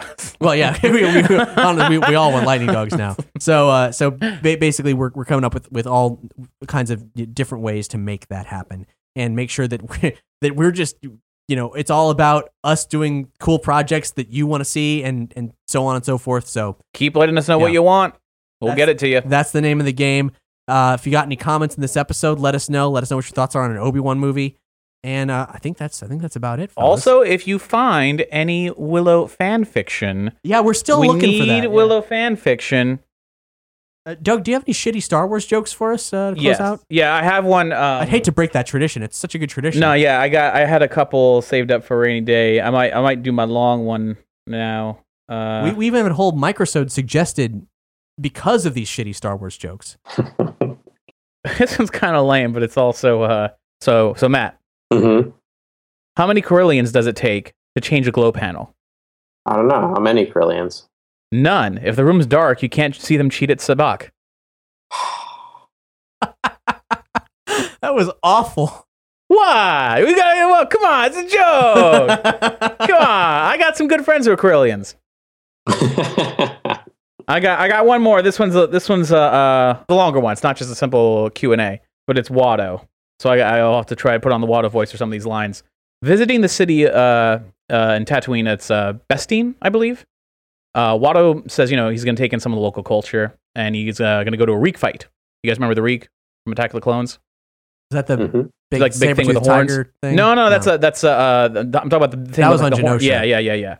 So um, so he goes to a Reek fight and he's just like amazed because you know it's a huge spectacle. It's a huge arena. You know, a human comes out, taunts the Reek by waving the red cape. You know, you get the idea. Um, right. So, I've never seen that before on Earth. yeah, yeah, yeah. So the Reek comes by and he, you know, he stomps on me, charges the man, you know, and dodges left, right. It's a ferocious. It's a big fight. And uh, you know, so the you know the Reek- fight you know concludes, and afterwards, uh, Watto goes to a nearby restaurant. Uh, he's gonna get some dinner. So um, he sits down, and he sees a waiter. He carries an entree past past that ta- past Watto's table, and he takes it to a table that's like really close nearby. And this meal looks really delicious. It's like these two enormous mounds of meat covered in this like really special looking sauce, served on this really large platter, and it just sizzles like you know like a really big fajita as it takes it across the room. And the aroma just it smells amazing. This looks so delicious. So Watto then says, waiter, and he says, uh, uh, I know what I'll be having. Uh, I want that dish. And then the waiter's like, Well, I'm sorry, sir, uh, but you know we're all out of that. How can that be? My money's just as good as that man's. And he says, No, no, no, no. You don't, you don't understand. Th- th- This entree is a really rare delicacy. It's uh, and he like kind of lowers his voice, like it's it's the testicles of the reek. You know, it's from the reek fight that was slaughtered earlier today in the reek fight. You know, well, uh, because it's so rare, uh, we can only serve it once a month after the reek fight, and we can only serve it to one customer at a time. And he says, "Ah, So when will I be able to taste this delicacy? And he says, Well, sir, you got to come back. You know, it, it's, you know, first come, first serve. You're to have to come back after every reek fight. And even then, we can't guarantee it, but there is a waiting list. And if you really want, we can add you to the waiting list. He goes, Yes, yes, add me to the waiting list. And so he says, Okay, okay. So the waiter goes off and he adds him to the list as promised. So Watto starts coming back after each reek fight. You know, once a month, he comes back. Same same deal. He comes back. It's not on the list. No, no, no. It's it's no, no. It's we, someone else is ahead of you. This, this, and he. It's month after month after month.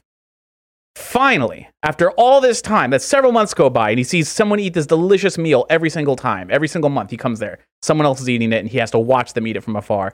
Finally, the day arrives. He gets there, and uh, he's been told the good news. He, it's his turn. His name is up. He's gonna get the meal. He's like, oh, finally. So the waiter heads off into the back. You know, Watto sits down at his table and he's getting like his napkin out and he tucks it in. He's really ready to go. But then uh, uh, he starts to smell the smell. So he knows the food's coming. The waiter brings out, you know, the dish, but it's covered this time. It's on a much smaller plate. And he brings it and he sits down in front of Watto and he lifts it up, lifts up the top of the plate there. And instead, and Watto doesn't believe what he's seeing because instead of the two large pieces of meat, it's just like tiny, just two really small, tiny lumps on it instead. And Watto is he loses his shit. He's like, "What is going on here? I come here for months and months, and these always humongous. What? What the ones on the plate are so small?" he says, "Well, s- the waiter, sir, sir." He goes, "I'm, I'm, I'm sorry, but just that, just that's the nature of the reek fight. Sometimes the reek, well, he wins." Jesus Christ. That's more fan fiction ah. than a Yeah. joke. So there you go. That's the jo- that's a spin on a very old joke about a about a bullfighter, but I'm sure you can see see the parallels here of how that works out. So there you go. That's Watto Watto in the Reek fight. Wow, what a bizarre way to end this episode of State of the Empire. Thank you so Ooh. much for listening. Bye, I'm Cap. Bye, I'm Doug. Bye, I'm Matt. Taking us out, we got a track off the Kirby Krackle record, just came out in July, called Sounds Like You. This is a track called Moisture Farm. See you next time. I got a job at my uncle's moisture farm. I got a job at my uncle's moisture farm. And I just harvest that shit up, harvest that shit up. I just harvest that shit up, harvest that shit up.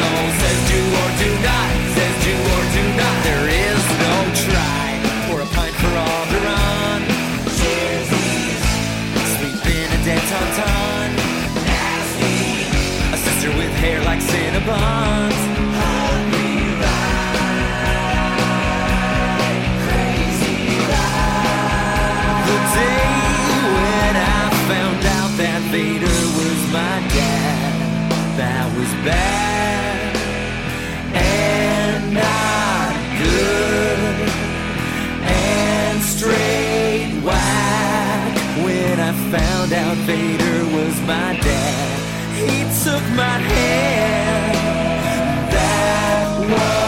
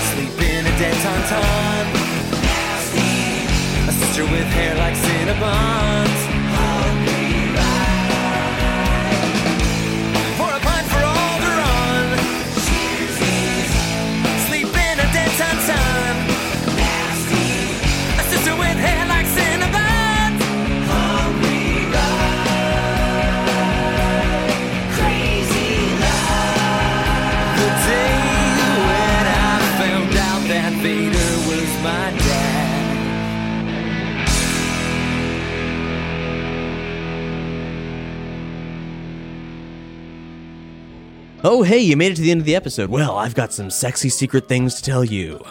Uh, not really too secret. I do say them at the end of every episode. But if you liked what you heard, it is imperative that you follow my every word. First, I want to thank you for listening to Nerdy Show. As listener supported entertainment, we rely on you to keep this and other shows in the Nerdy Show network alive by telling a friend, rating and reviewing us on iTunes, shopping at nerdyshow.com slash store, or, most importantly, by directly donating to the network. Any size contribution gets you exclusive Nerdy Show outtakes, dramatic readings, images, and other crazy stuff and lets you participate in our monthly support drives. Just go to nerdyshow.com slash support to chip in. But if you really want to level up, find out how you or your company can underwrite this or other Nerdy Show programming. Just visit nerdyshow.com slash sponsorships. For more episodes of Nerdy Show, as well as other fine programs, community forums, videos, articles, and more, head over to nerdyshow.com. You can subscribe to all Nerdy Show podcasts via the iTunes Store, and for the latest news, follow us on all your favorite social networks. So to recap, tell a friend, donate to the show, and connect with the entire Nerdy Show network crew online. We're glad to be your home for authentic nerdy entertainment. Uh.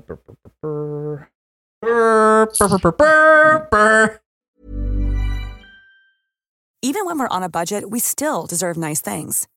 Quince is a place to scoop up stunning high-end goods for 50 to 80% less than similar brands.